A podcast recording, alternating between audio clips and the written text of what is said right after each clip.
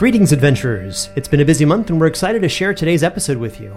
It will feature some amazing new music crafted especially for this episode by Mike Pettry and Steven Melin, which will be available on our Patreon shortly. But I also got to collaborate with one of my favorite sound designers of all time, Dayn Leonardson, so we really amped this one up to 10 and could not be more proud of it. And speaking of pride, it's Pride Month, and while we're not hosting a digital party for charity this year, we wanted to do something fairly unique. I have recently become aware of a certain fanfiction about Dark Dice, and while I originally planned to write a short adventure based on said fanfiction, quality was there just wasn't enough of it. So we have a competition. Write your own non-canonical fanfiction for Dark Dice. Between now and July 31st, 2021, post a link to Tumblr or Twitter using the hashtag DarkDiceFanfic, or email it to us directly, and you'll be eligible to win some Dark Dice merchandise on our TeePublic store, and also your story might just be performed by our cast on this show. Though, please note that not all of our cast members are available to record. So if you're the sort of person who might, write some fanfiction for our show this month and win some really cool merch. Full details and rules are available on darkdice.com on the contest page. An additional note, we'll be releasing our fabled new 5e Dungeons & Dragons class, the True Necromancer, next week. What makes this different from rolling a necromantic wizard? Quite a lot, actually, and there are over 30 pages of new content, new monsters, foul items, including Soren's magic lantern, and multiple quests that will help you seek and attain eternal life. There's no reason your DM won't want to see a true necromancer at your table to use their magic to raise the dead, and also against the living, because after all, inside every person, there's a skeleton waiting to get out. So next up we have... Hey, Russ, how are you doing? I'm good. How are you, Travis? Fancy meeting you here. I know, in the internet. What brings you here? I was just finished recording my show, and then as you hit end call on Zoom, it boops you over to a new show. And obviously today, that's yours. Oh, well, we're gonna play some Dark Dice today. I love it. So what are this is the voice of Ildrex, Russ D. Moore, fantastic podcast creator. What show are you working on right now? Well, the show is called Facing Fate, and the new season that we've just started dropping on June 14th is called Black Knight, and it will be releasing every Monday for the next 10 weeks or so. Oh, you got a new season, so it's like story-based seasons on the show? Each season is a new genre, new world, new characters, completely separate, or are they, from the rest. Very well edited, I might add, as well. Thank you. What's the story? The story? What's the hook? Hook us in. So it's a show within a show, Travis. Inception. Follow me on this. We're going to go on a journey before we even get to the journey. Each show starts with a regular demon family just sitting down to watch a primetime reality TV show, much like one would do in the regular world. As a demonic family does. This TV show brings in unsuspecting humans who are joining a contest to be the world's greatest live-action role player. And then, as you go through the season, the stakes rise. So it becomes more deadly. Yes. A show within a show. A show within a show. Stakes get so deadly. If you followed us this far, then Facing Fate's for you, and we hope that you come join us over there. And it's available wherever we find podcasts? Anywhere you find podcasts. Just search for Facing Fate, or visit us at facingfate.com. Fantastic. So to summarize, support us on Patreon to get access to cool music, check out Russ's new season of Facing Fate, and try out our new True Necromancer class on either our Patreon or on DriveThruRPG.com. Now, let's get started. Shalys de Pace. Shalys. Do you seek him? Do you seek him? Do you seek him? Do you seek him? Do you seek the nameless god? You have found yourself among those who roll the dark dice. What you are about to hear happened long ago. A story brought back from the edge of oblivion, dutifully transcribed and enhanced orally to better captivate your attention. Previously, a team of adventurers survived their own executions at the hands of elves. Still within the dead pines, miles from civilization. Not all is what it seems.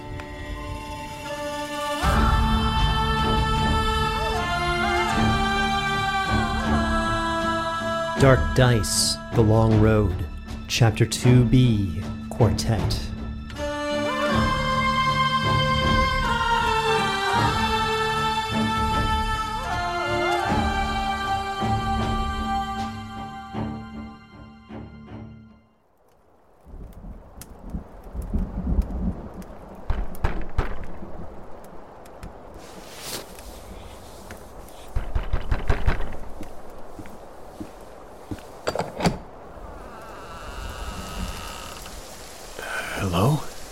Is anyone out there?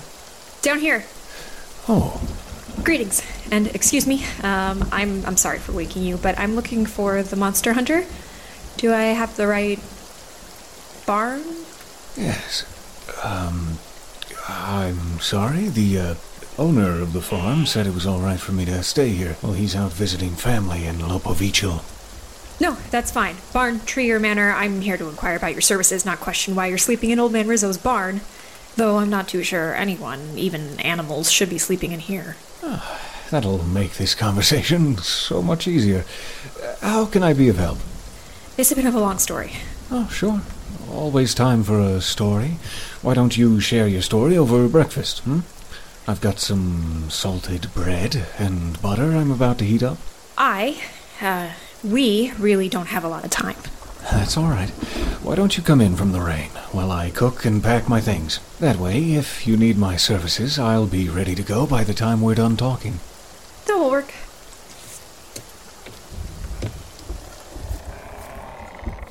I'm Sister Tsavorite Cavernsfall of the Temple of Illuvian. Thank you for inviting me out of the rain. Very nice to meet you, Sister. I'm... Carver... No... my name is Soren. Soren Arkwright, of the Bright Vale. Well met, Arkwright. And I'm guessing that's Daisy, Meeks, Enzo, and Butters. Yes, though not in that order. Butters is the large one, with the most copper in his horns. Copper-coated ibex. Dwarven mine copper is still the superior product, but I can see the appeal. Sorry, distraction. Oh, that's quite fine. Salted toast? No, thank you. We need to discuss your services. Sure. You are a monster hunter. So I'm told. This is serious. Are you actually a monster hunter? I don't like to think that I go out of my way to hurt things, but unfortunately, sometimes that is exactly what I'm asked to do by cute townsfolk like yourself. Adult dwarven women do not particularly enjoy being called cute, Mr. Arkwright. Neither do paladins of Illuvian with a rather strong backswing. Oh, no, I'm sorry. I can see that it didn't come across the way I intended, but I meant no insult by it. Frankly, I'm just not used to being the tall one in a room. It's been happening more and more. I travel around these parts. I'm sorry I overreacted. I just don't like being called cute. This is as tall as I'll ever be, and among the humans of the temple, it can be rather irksome. Absolutely. Noted. So you're explaining that you are, in fact, a monster hunter? Yes. I've killed quite a few terrible beasts in my time. Flayers, elves, the odd rowdy giant, a few undead rattlers, husks, and more yet. Creatures unnamed and unknown to living men, and terrible fiends that make their nests deep within the earth. It's all the same to me. I'm asked to tread into the deep unknown and hunt the very things that prey on communities such as this one. Red? No, thank you. Your services include tracking? Yes. Sure don't want any? It's the perfect mix of sweet and salty. I know this sounds basic, but here, try a bite with a slice of avocado. In a minute. We really don't have time for avocado toast, Arkwright. My purpose for being here is to ask for your assistance. Oh? Last night the children went missing. Your children? What? No, I don't have children. Well, I didn't want to assume. No, the children of this village. Well, that makes a lot more sense. How many of them are missing? 14 in total. And how long have they been missing? Since last night. All of them just seem to have vanished. And you're sure they're not playing a prank or, having a surprise party for someone? A week ago, I received a note. It said to stop construction of the temple I've been building, or there would be consequences. It also said that a great quiet would darken the hearts of the village. Can I see it? I kind of burnt it in a rage. Some of the villagers don't appreciate Illuvian's teachings, yet I didn't think them capable of violence or kidnapping, especially against their own neighbors. I thought maybe they would attempt to, I don't know, just steal the bell, pull down some rafters. It seems like the children might really be in danger then. Yes, which is why I'm here. I'm going to be part of an expedition to find the children, and we need a skilled tracker. I would be an ideal candidate. I know the dead pines better than most, skilled in my trade. We can offer you 4 gold per day, and with Illuvian's guidance and a little bit of luck, the entire journey shouldn't last more than 2 or 3 days. That's, all the gold the grieving villagers put together, then? Yes, we can make it 5 gold per day, but that's it. Pulling from the coffers. We just want to get the children home safe. I have a counteroffer. Instead of gold, I'll track the children if you'll share a meal with me after we get back. An actual meal, ideally with friendly conversation. No funny business. Avocados optional. You know I'm not a skilled chef, right? Well, if it's truly terrible, I also get a second meal where you bring items from a list that I provide and I cook the food, or we cook it together. Do we have a deal, sister? You're getting the worst side of the coin, but yes, we have a deal. Good. Thank you, Arkwright. The villagers won't believe your generosity. Call me Soren, and save your thanks until after we've found the children. If this is a prank, where were any of them last seen? On the east side of town, near the mayor's home. All right. And I'll head over there now. I'll gather the rest of the search party and meet you there. Thank you again, Soren.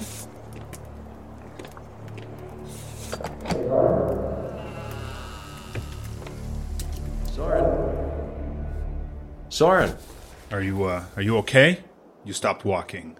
Soren's gaze returned to focus on the men in front of him, as his daydream, the memory vivid enough to all of his senses, quickly faded. Yeah. You've been gazing off for a while, friend. Yeah, sorry. Right, okay. The team turned and continued their slow-moving trod through the shin-deep snow of the dead pines. The sickly crimson light overhead, like the light of a dying campfire, peeked through the trees, casting long shadows. Features covered in light frost, breaths frozen. It was an additional half hour before the team reached a location suitable for camp. It was... Yes. Excuse me. Hey, I'm going to just be gathering some wood. Forgive me if I inadvertently hum to myself a little elven tune of which I'm fond. Okay. Please forgive me if I indulge. Oh,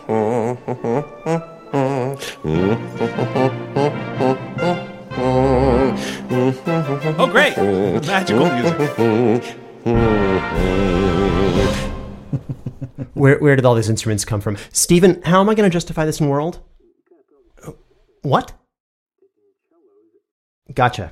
Our music team says Jeff's character now has 1 level in Bard, I guess. Are you guys sure about that? Okay, if you and Michael do it. All right. Gotcha. Okay. Yeah, you got it. They really want to do this. Okay, well, let's keep going then. Balmur was gathering some wood. You'll have to teach us some elfin parlor songs. Here's a little a parlor tune. It's 3-part harmony. See if you can. Fantastic. See if you can join in if you've got the ear for that kind of thing. Oh, I know this one. Oh, yeah, let's sing some good songs, everybody. Nobody cares. Anything about that? Okay. Boom, boom, boom. Boom, ding, ding. Boom, ding, ding, ding, ding. Boom, ding, boom. Bing, ding, dong, billy, ding, gilly, gilly, gilly. So quite cool. Fun. Do you know any more? Hey, Gaelle, what if he's one of those elven wizards, huh? But maybe someone should be listening to me here. Here's another one. Wait. Here, I know. This makes good harmony. Wait a second. Oh, I know it.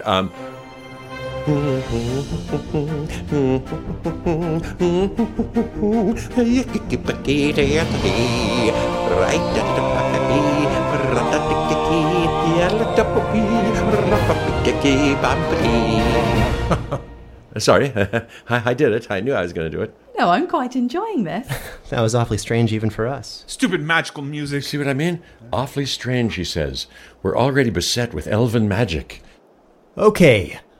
Balmur, who stated that he was a skilled woodsman, began a search for viable branches with Ildrex, while Glom, Gaelle, and Soren set up a camp area, clearing out the snow. Yeah, I'm just gathering wood, and, What?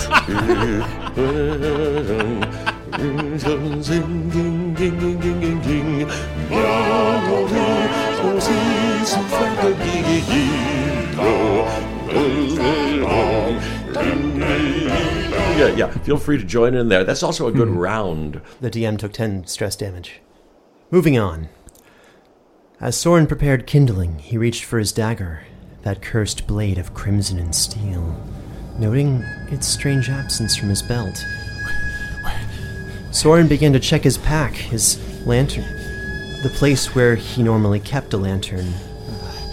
No, where was it? Soren frantically searched for a few moments until he realized he did not desire the dagger, but rather was searching out of habit, out of fear, that accursed blade which had always found its way back to his hand, which seemed to whisper gently for more blood, was no longer on his person. This strange and simple revelation allowed him to recover 10 stress damage, as the burden of the blade's curse was finally lifted, or perhaps more aptly, shifted to some other unfortunate soul. 20 minutes later, without the aid of magical music, the team found themselves before the warmth of their campfire. The muted quiet of the woods put them almost at ease as their immediate tasks were completed, and they could now relax, as much as one could within the creeping fog and the shadows of the dead pines. So, yeah, hey, fog is starting to roll in. Despite my recent captivity, I can take first watch if you all need to rest. I don't mind staying up with you if the others need some sleep. That would be wonderful. As you need rest, wake me and I will take second. Glom moves as far to the edge as he can and mutters, "Great. The witch and the zombie are going to keep first watch." Kind of look down at my hand color, a little injured by that comment, but not much. I'm not letting it show. Just yet. But that does bring up some questions for later. Gaelle follows Glom and gives him a bit of a kick on the foot. What? Just behave, for goodness sake. Okay, fine. He is evil, I'm just saying, for the record. I didn't say anything. We've had a long week of tracking and following the elves, so a rest sounds wonderful. As the night grew darker, please knock off one day's trail rations, as it's assumed that everyone begins eating at this point in time unless otherwise stated. Speaking of assumptions, Glom sort of sidles up to Gaelle. Gaelle, can I borrow one of your trail rations? I didn't bring any again. Here you are. And she'll pass him one of her rations while she's eating. Where I come from, it is often customary to tell a story when sharing a meal together. And as Glom is eating, Balmur is eating, and Soren is very interested in his hands at the moment, I will share a story that I have heard. Are you familiar with the story of the human who unified your realm states roughly 500 years ago? The Realm Weaver. Ah, I see. You have already heard that one. Let me try something different. So, I have studied the arts of breathing quietly and thinking for some time, meditation. And while I do not consider myself an expert, I traveled a great distance from my home in hopes of learning more about myself and others, and also so I might better understand all of creation. Yeah, please save your interjections until I'm done, as I do not wish to see food fall from your mouths. Okay. Thank you, Glom. As I was saying, there is a story, perhaps, that I learned from a peaceful village I stayed with in my time in the mountains. As a tribe skilled in the arts of peace and breathing, they told me a story I had not heard, and it is one that I will now share with you. Many years passed, one of the village elders, skilled in the art of breathing peacefully, fell into a deep trance. This story is about his trance.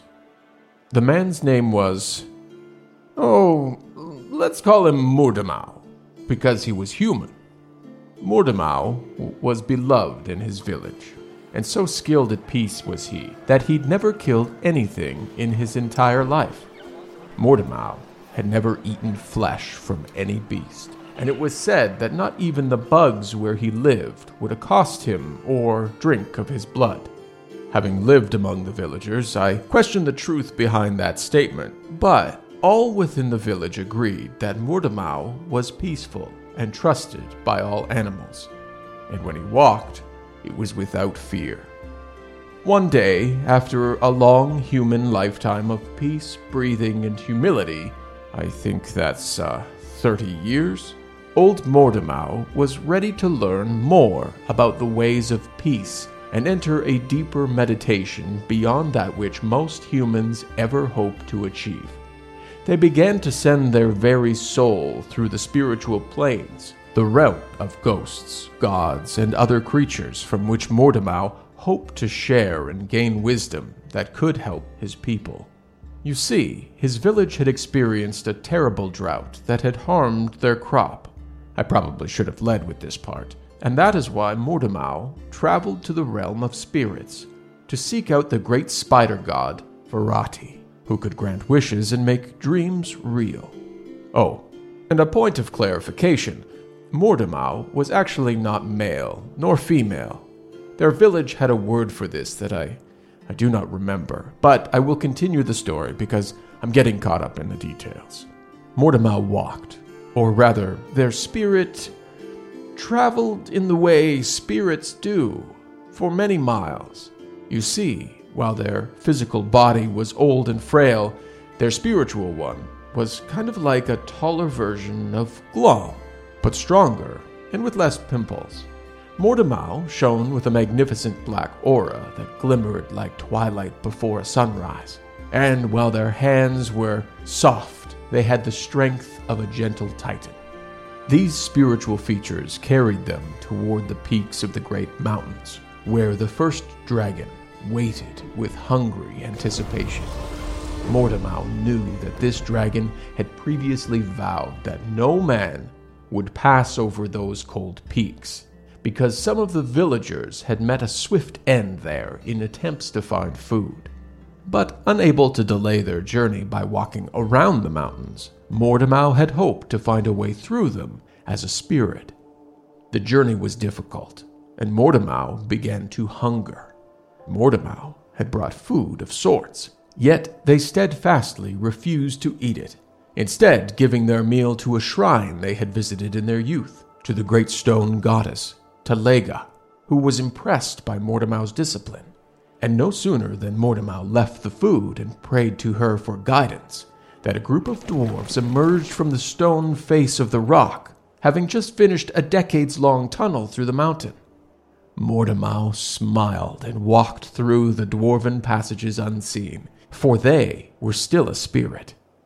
When they reached the other side of the mountains, Mortemau traveled for another day on the surface, unable to find sustenance. When they came upon the grand river of souls, overflowing and raging midst a terrible storm, Mortemau had to swim through, for there was no boat nor bridge that could carry them, and they could not wait for the storm to end, so great was their mission. So swimming through the great river of souls, they could feel the emotions of loss, longing, and love that all creatures who live and once lived felt. And though they were certainly hungry, and the spirits of red-spined trout were swimming upriver in massive quantities easy enough to catch and consume, Mortemau did not eat the spirits of the fish that passed them. So the twin gods, Elditch and Nelditch, turned their gazes away from Mortemau, who could not be tempted, and allowed him to pass the treacherous waters. Mortemau was famished as they reached the river's edge, and they passed through the plains and swamps, but still no food, not of flesh, could they find on their path. Having heard Mortemau from her divine siblings, and seeking to test him, Agala, goddess of fire, the source of all flame, appeared to him in the form of a strong and very insistent woman bearing spiritual food, the meats of animals and beasts already slain. Surely Mortemau would accept the flesh of a creature already slain by another. She offered these to Mortemau freely, seeking to test their resolve and cognitive dissonance in the face of starvation. Mortemau looked at these delicious baskets of cured meats, a splendid assortment with rare seasonings and samplings from every kind of creature imaginable.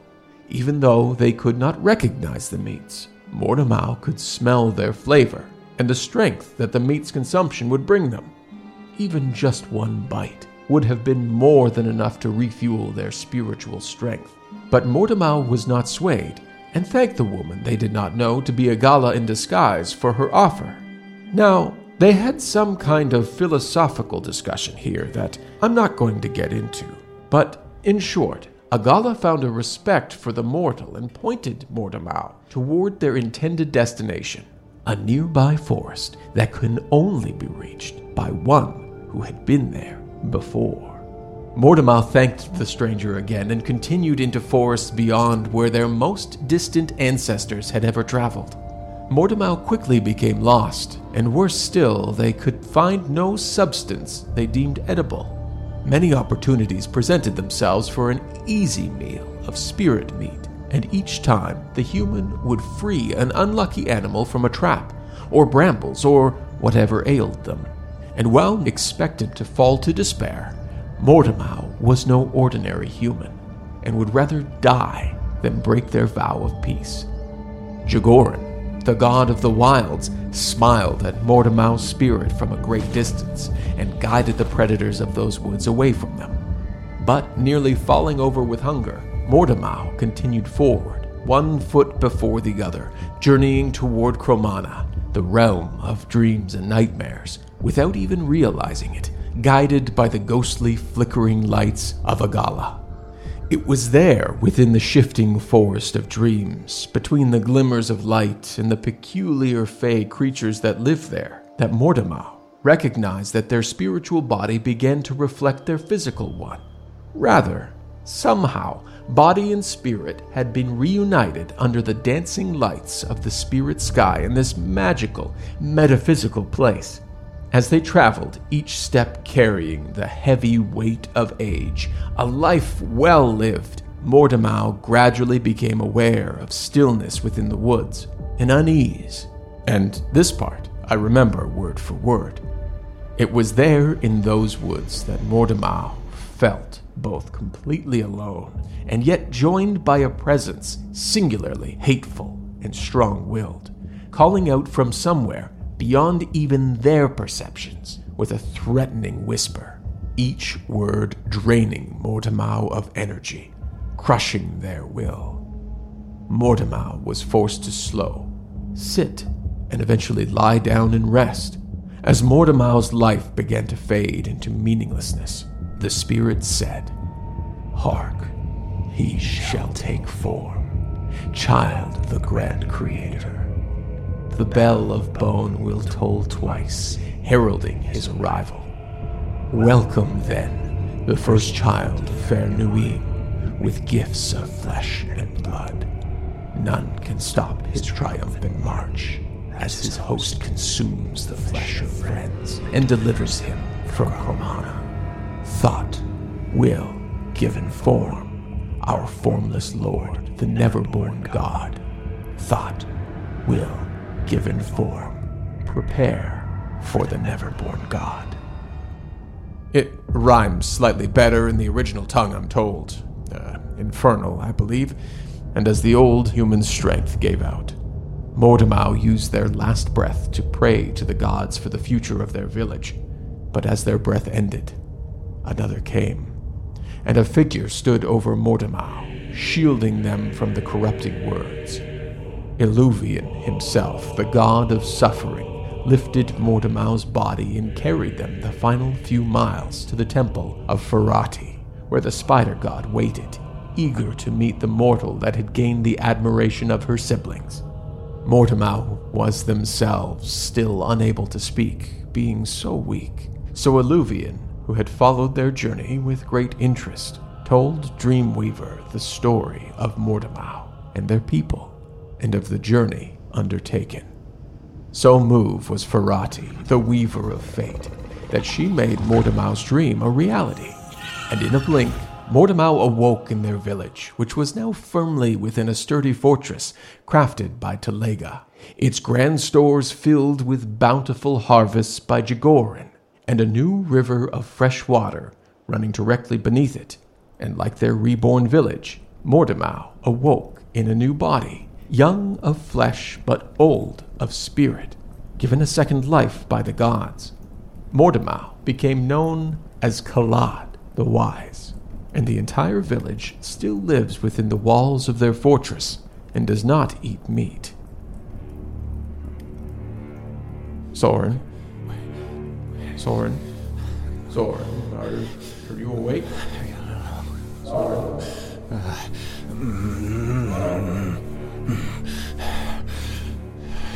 Soren!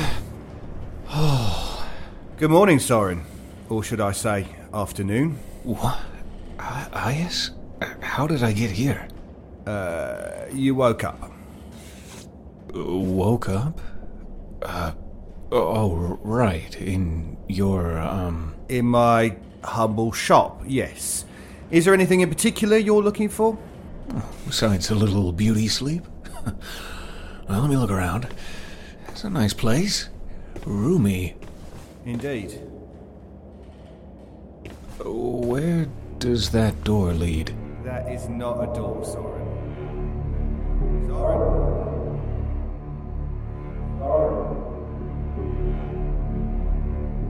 Soren! Oh. Good morning, Soren. Or should I say, afternoon? What? Iaus? How did I get here? You woke up. Woke up? Oh, right. In your, In my humble shop, yes. The exact words you used were, well, there's only one bed. But I thought that this was also an inn, you know, with enough beds to use as a unit of measurement, should a map be drawn of it? That's one way of putting it. Mara wasn't lying about you. Who's Mara? The laundress, but that's not important.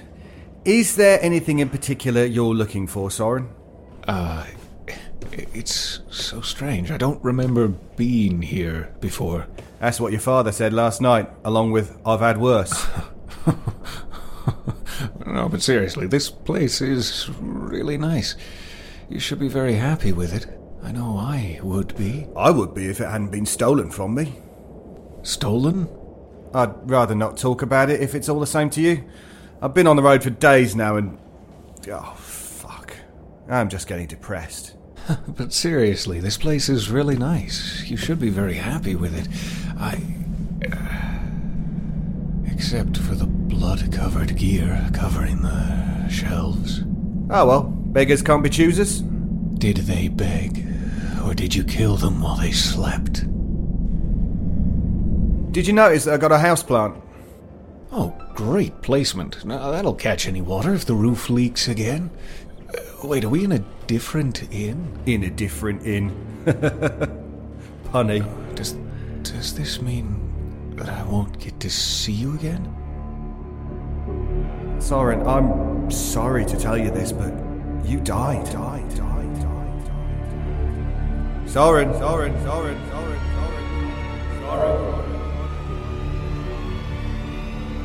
Soren! Oh. Good morning, Soren. Or should I say, afternoon? What? Iaus? How did I get here? You woke up. Woke up? Oh, right. In your, In my humble shop, yes. Is there anything in particular you're looking for? That's a complex question. Do you know what's going on? With the execution, you mean? Oh, sure, nasty business, that. Drink? No, thank you. Execution? Yes. Not polite to gossip, but they finally caught up with him, it seems. Caught up with who? That pale killer, the mad ranger that haunts our children and our woods, the carver of the veil.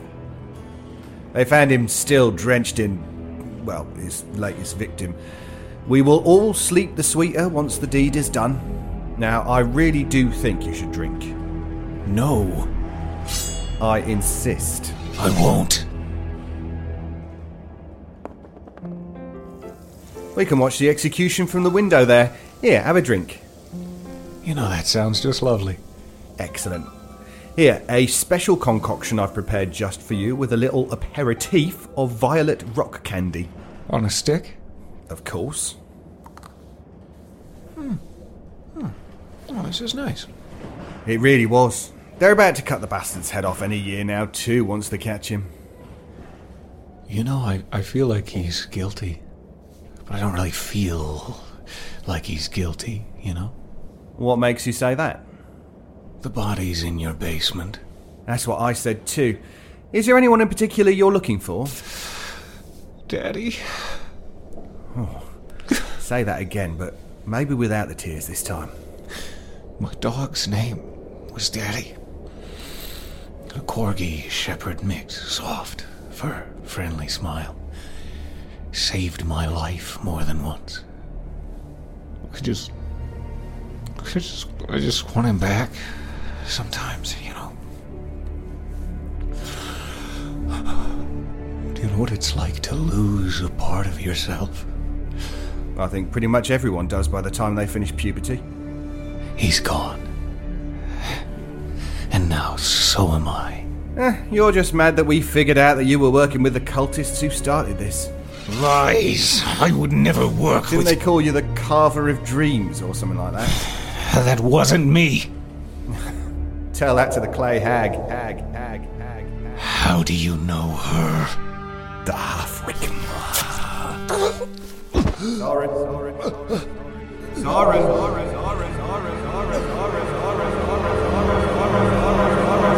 Soren! Good morning, Soren. Or should I say, afternoon? What? How did I get here? You woke up. Woke up, right. In your... In my humble shop, yes. It's so strange. It feels so familiar. Yet I don't think I've been here. Well, that's because you haven't been. We only just met in the woods, remember? Yes. It's coming back to me now. Good. I've been thinking a lot lately. When? I feel like I've been walking for days. I felt so alive in those woods. And the thoughts, they come to me when I walk, when I sit, when I wait. Anyway, sometimes I think that things would have been better off if I'd not gone. You're saying this to the man with the most to lose from that statement. I'm saying this to the man who knows what it cost. My skin. My voice. My body. My soul. My mind. Do you despair, child? Heed our call. Whisper for us. I was scarred. You were murdered. Soren, I am so sorry, friend. Am I dead? Where am I? I don't... She attacked you and I was too scared to do anything. Oh, darkness, please forgive me, Soren. Iaus, it seems you got some customers. Say, can I get a better look at that, Iaus? Sure, Balmur. Soren, you're in the way. Could you move? Soren,